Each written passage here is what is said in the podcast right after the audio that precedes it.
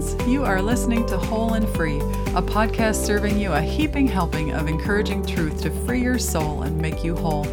This is Kathy Schwanke, speaker, author, and encourager of the faithful, here to help you soar on the sturdy wings of truth and love.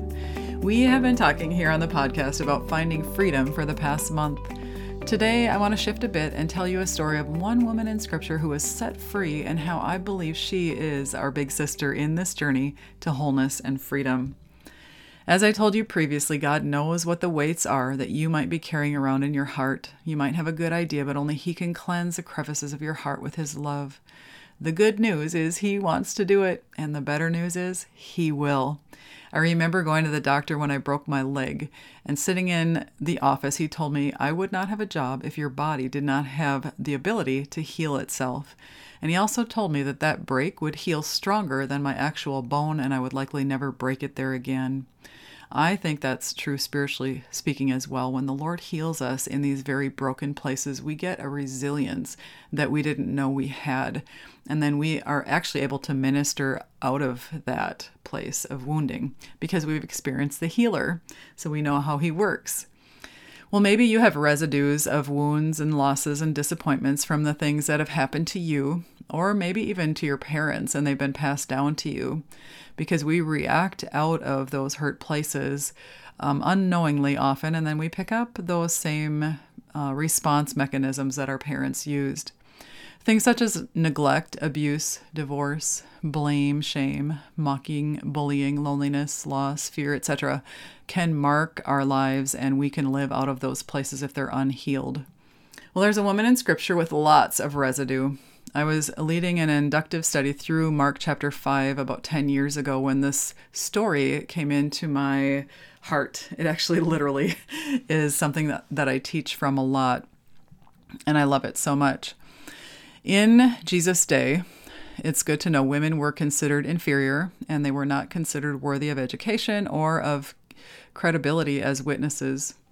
So, in this passage, Jesus has just come back across the lake to Capernaum, his home base. He had delivered a demoniac from a legion of demons. It's quite a story. And when he lands on shore, a man named Jairus, who's a synagogue leader, runs to Jesus, falls in the dust at his feet, and pleads for Jesus to come and heal his little girl who's 12 years old. She's dying. So he's a wealthy man with a little girl that needs healing. We pick up the story in Mark 5:24. It says Jesus went with him, and all the people followed, crowding around him. A woman in the crowd had suffered for 12 years with constant bleeding. She had suffered a great deal from many doctors, and over the years she had spent everything she had to pay them. But she had gotten no better. In fact, she had gotten worse. So, this poor woman, an outcast because of her bleeding, is also impoverished.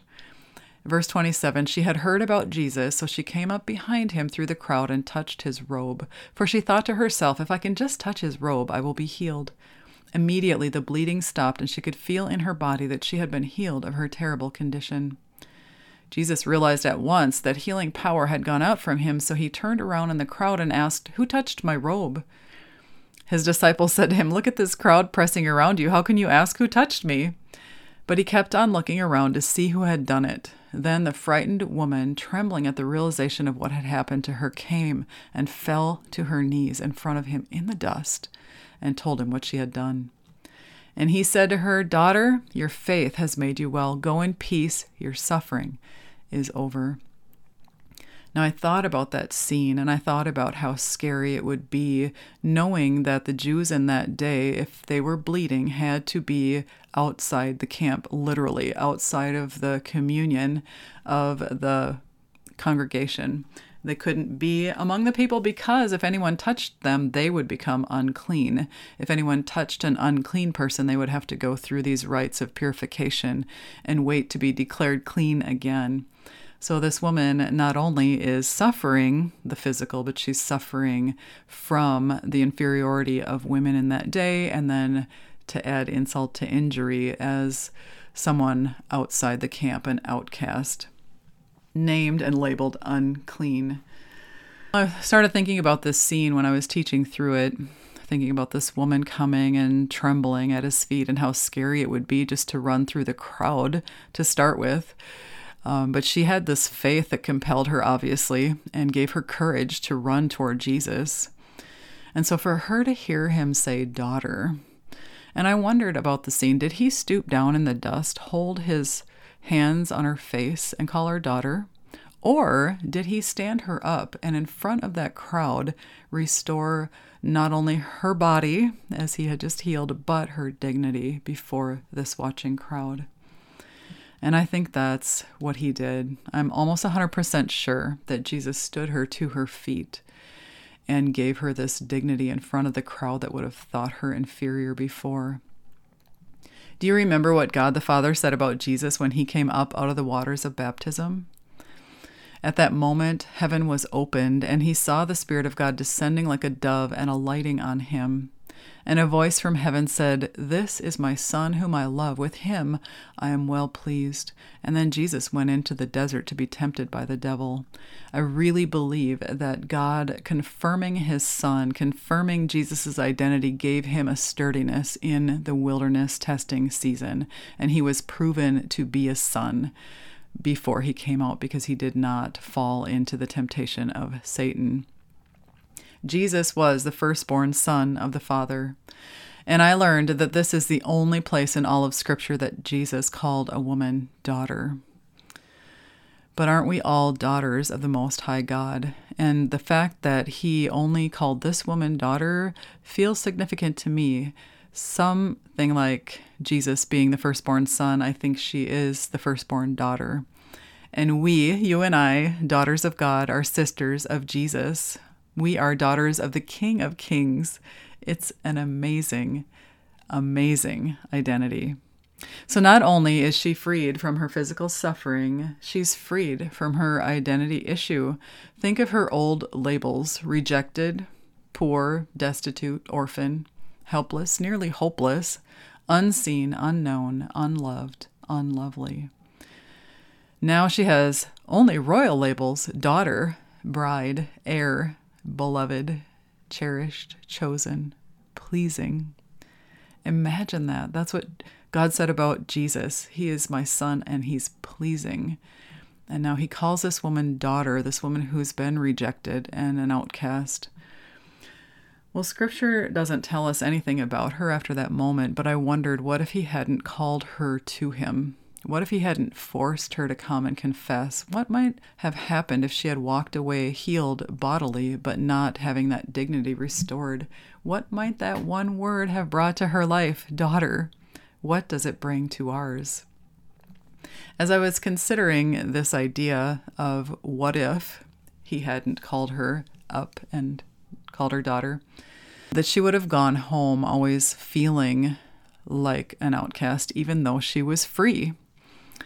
And I, for whatever reason, I was just a really poor science student, but for whatever reason, I thought of atmospheric levels, and I wondered if he had pulled her up through an invisible barrier.